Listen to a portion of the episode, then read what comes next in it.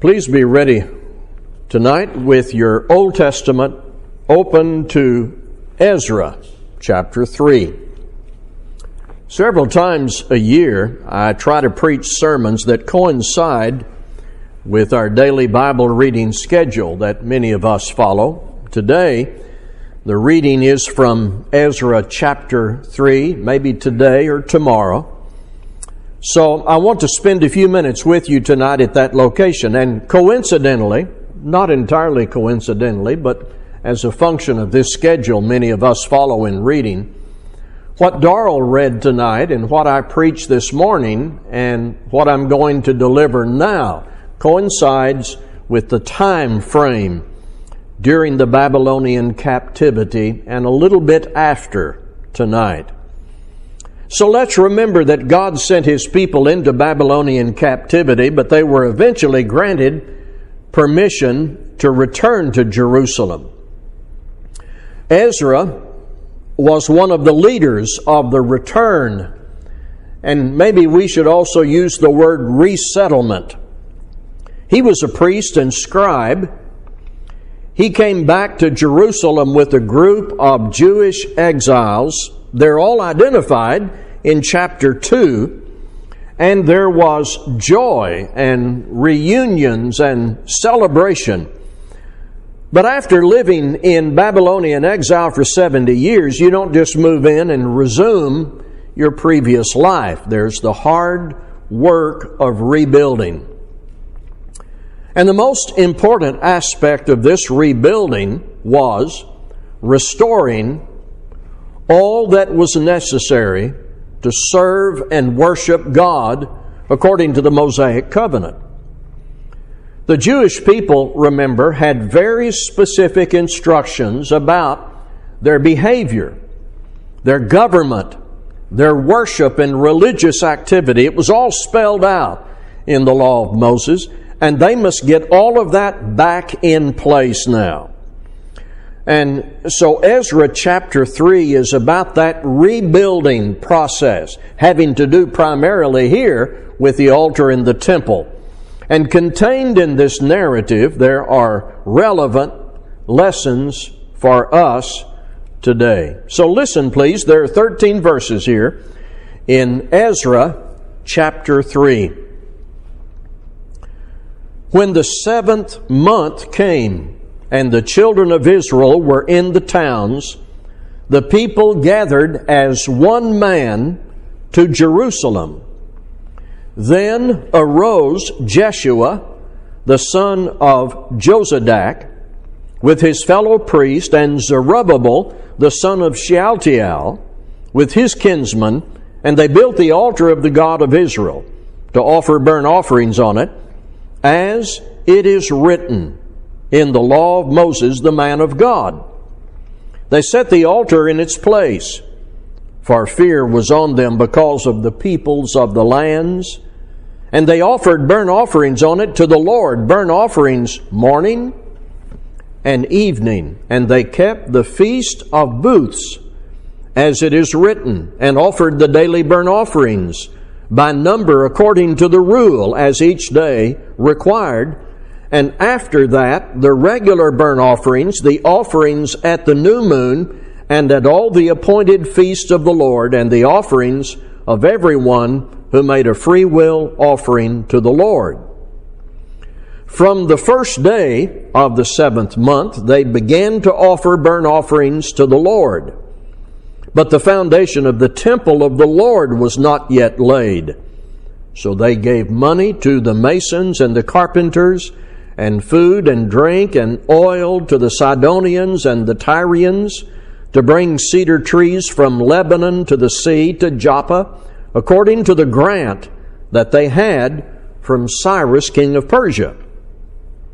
Now in the second year after their coming to the house of God at Jerusalem, in the 2nd month, Zerubbabel, the son of Shealtiel, and Jeshua, the son of Jozadak, made a beginning, together with the rest of their kinsmen, and the priests, and the Levites, and all who had come to Jerusalem from the captivity.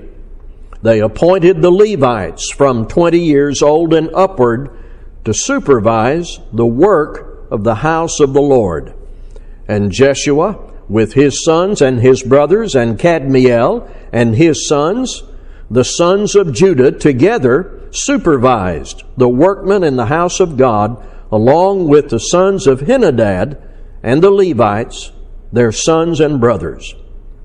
And when the builders laid the foundation of the temple of the Lord, the priests in their vestments came forward with trumpets, and the Levites, the sons of Asaph, with cymbals to praise the Lord according to the directions of David, king of Israel. And they sang responsively, praising and giving thanks to the Lord, for He is good, for His steadfast love endures forever toward Israel. And all the people shouted with a great shout when they praised the Lord, because the foundation of the house of the Lord was laid. But many of the priests and Levites and heads of fathers' houses, old men who had seen the first house, wept with a loud voice when they saw the foundation of this house being laid, though many shouted aloud for joy, so that the people could not distinguish the sound of the joyful shout from the sound of the people's weeping, for the people shouting with a great shout, and the sound was heard far away. 70 years being away from home, living under oppressive circumstances, knowing that sin got the nation into exile. Finally, now you get to go home. The first priority must be restore everything necessary to serve and worship God. What does that mean? It means at least two things identified in this chapter. One is unity. Verse 1 says, the people gathered as one man. If the Jewish people returning had divided into conflicting, warring factions, it would have been a tragedy right from the first steps into division. When there is one primary task, everybody in the group must be signed on and committed to that primary task. Here on this page, not on every page, but here on this page in the Old Testament, the people are gathered as one man, unity. I believe there was never any doubt that those returning to Jerusalem would begin to do some rebuilding of the temple, and that they would do it as soon as possible against enemy threats. They wasted no time, and all of that is wrapped up on this page in their unity of purpose and their work together. On this page of Jewish history, you've got a good example. Secondly, it means there is something that unites you. And it is, as described here, following what was written in the law they were under, the law of Moses. There must be a standard everybody acknowledges in order for there to be the resulting unity. God had given law to His people. Their 70 years in exile could not become an excuse to ignore or rewrite or disobey the law they were still under. So here, on this occasion, they were united, and they were united in doing what was written in the law of God that was given through Moses, the man of God. They were united to do what was written. And as you read about what men like Ezra and Nehemiah did, as they took people back to Jerusalem in groups, keep well in mind there were threats of hostility all along the way and when they got there, all around them. And that is captured here in verse 3. They set the altars in its place, for fear was on them because of the peoples of the lands. Over in Nehemiah, some of the enemies are actually named. And there was a taunting, threatening atmosphere around them against the Jewish people for coming back and trying to rebuild what they had left.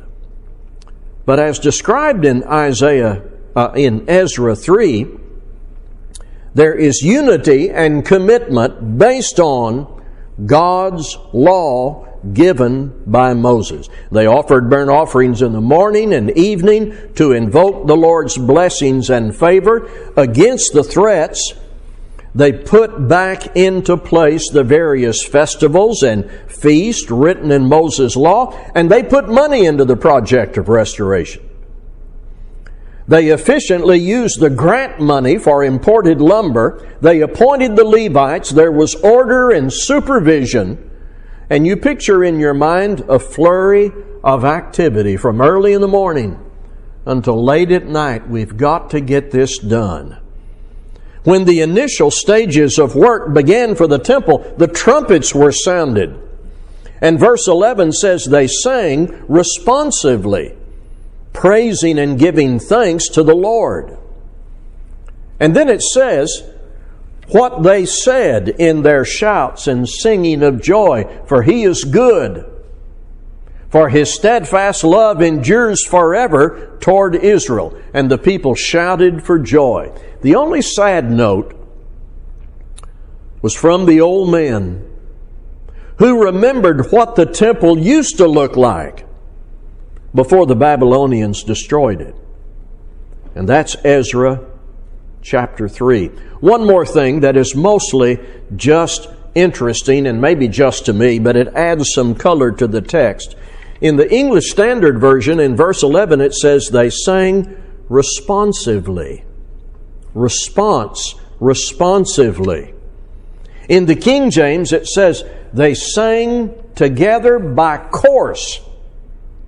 Some scholars believe this is about musical renditions done antiphonally. And that word simply means one group would sing a phrase and another group would repeat that phrase or answer that phrase. Actually, some of our songs in the book are built along that structure. And it could be that what they were singing was from the 136th Psalm. Look at that sometime. Or it could have been an earlier hymn that you'll find back in 1 Chronicles chapter 16. So whatever may be made of that, it is clear they were grateful to God and anxious to sing and express their joy. This was a good day, though much hard work attended the goodness of the day. Their united efforts based on their commitment to get back in place what God said ought to be in place for those Jews worshiping under the old covenant. Well, can't go home yet. What does this all illustrate for us? What can we apply in our lives today from this historical narrative? I have four things. Number one, you've got to start somewhere. When you feel like you've been defeated, slammed to the ground, you've been away for a long time and maybe you're depressed and lost and tired, hopelessness can set in and it can paralyze you. You must let your commitment to God get you out of that defeated frame of mind and come to the point where you get up and say, we've got to start somewhere. It may be hard. There may be enemies all around us. Long hours, temptations may circle around our minds like hungry buzzards. But you get up. You get started. And you do what's right.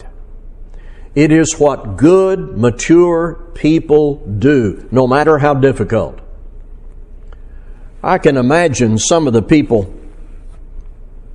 coming back and just maybe being tempted to think, well, we're not in Babylon now. We are home. It's so good to be home. Let's relax. No, the question was, what do we do now that we're back? There's not time for a vacation or a resort. You get up and get started and do the work and rejoice that God is giving you an opportunity to start over again. People get bogged down in conditions and consequences, sometimes of their own doing. And sometimes just sort of live in regret instead of getting up, getting out of that bad place through repentance and getting to work. You've got to start somewhere. You've got to have that mentality. Take the steps that are before you, those first steps, and get your life back where it should be. God gives opportunity, but it must be met with responsibility. You have to start somewhere. This page on the Old Testament, as I mentioned before, illustrates the value of unity in marriages and families and churches. After the admission that things are bad and you want to make them right, everybody has to get on the same page. Unity is critical when putting things back together. This year we've been going through 1 Corinthians. We're only 3 chapters to the end of that series this year. And we know that the church in Corinth was what we generally call, a slang expression, a mess. Where does Paul begin to sort that all out in his writing to them? He begins with a call for unity. He says you've got to be of the same mind, and it's the mind that you're able to have in fellowship with God in response to His instructions and in discipleship to Jesus Christ. People who are divided cannot engage in repair work until they get on the same page, and it's God's pages. The only way for Christians to work together is to be united under the authority of the New Testament. Good work for the Lord and damage repair when necessary cannot be undertaken without submission to New Testament authority. And that leads me, then, to the next point. Scripture must be followed. I think when you've been through some storm or crisis and you're on your way out of the turmoil, the devil wants to hand you some quick, easy shortcuts. But the shortcuts are actually U-turns. He wants us to think that submitting to New Testament authority is too cumbersome.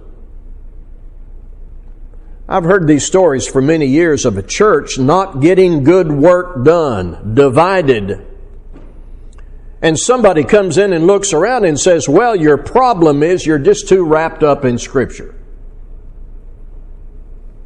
You need to loosen up. You're holding too tightly to the ways of Scripture. And the next thing they'll say is, let love and grace override your attachment to Scripture. Where did we learn about love and grace? Scripture. How do we function under love and grace? We follow what Scripture says about what love and grace demands. So when somebody comes in and says, you need to just loosen up this whole idea of Bible authority, you need to operate under love and grace, that's the devil talking, even though he uses good words. Love and grace. When we are fully attached to the ways of Scripture, we are participants in love and grace. In that we love God and keep His commandments, we are recipients of His grace as we obey the gospel of grace. Scripture must be followed to move us forward. My last point is going to take us over to Philippians 3. If you want to visit that page with me, I'll be there in just a moment. Philippians chapter 3. And my final point from Ezra 3 is that sadness is certainly allowed, but must not prevent forward movement. You know, for some reason I identify with the old Israelite men who were well over 70 and who remembered how it used to be. Now, you can't just come in and deny that emotion. Sadness is okay, but must never hinder forward movement. You hear something that is incredibly sad, and that's a natural emotion to have that sadness. But we must never let it hinder forward movement. Something else the devil wants us to do. When we come out of some tragedy, he wants us to hang on to bitterness and carry around the baggage of resentment and moan and groan about how it used to be in the good old days. I can hear, I think, these old Israelite men. Do you remember? Oh, I remember that magnificent structure. Do you remember? Yes, I remember. And they began to cry and weep together. Sadness is okay, but it must never prevent forward movement. Current obligation cannot be stalled under the banner of sadness. Forward movement must go ahead. Philippians 3:12-21. Paul said, "Not that I've already obtained this or am already perfect, but I press on to make it my own, because Christ Jesus has made me his own. Brothers, I do not consider that I have made it my own, but one thing I do, forgetting what lies behind and straining forward to what lies ahead. I press on toward the goal for the prize of the upward call of God in Christ Jesus." Let those of us who are mature think this way. And if in anything you think otherwise, God will reveal that also to you. Only let us hold true to what we have attained. Brothers, join in imitating me, and keep your eyes on those who walk according to the example you have in us. For many, of whom I've often told you and now tell you, even with tears, walk as enemies of the cross of Christ. Their end is destruction, their God is their belly, and they glory in their shame, with minds set on earthly things. But our citizenship is in heaven, and from it we await a Savior, the Lord Christ, who will transform our lowly body to be like His glorious body by the power that enables Him even to subject all things to Himself. Did you hear Paul crying? I did. Even with tears, they're enemies of the cross of Christ. That's in the same passage where Paul says, press on. Here is the New Testament text on forward movement written by a man who had much to grieve about. And he had things in his past that could have been baggage that prevented forward movement, but it didn't. He didn't celebrate the sins of his past. He didn't live way down in the sad memories. He didn't get bogged down in the negative emotions of those who were enemies of the cross. He said, press on. Move forward. Now, we can be sad about things that provoke grief in us. But we live in the present, and our charge is forgetting what lies behind and straining forward to what lies ahead. What a task men like Ezra and Nehemiah had to get hold of themselves personally with people who at this time and on this page were united and seeking to do what was written, but knowing that there was night and day toil, long hours, stress, strain, enemies watching and stalking, but God was with them. And as you read this section of the Old Testament story in a few days into Nehemiah, if you're following the reading schedule many of us follow, take note of lessons we can learn about people who continued to obey the Lord under strain, participating with other Christians in good work, making critical changes in how you think and how you live, forgetting what lies behind, straining forward to what lies ahead. And they sang responsively, praising and giving thanks to the Lord. Let's be standing as we sing. Oh, in the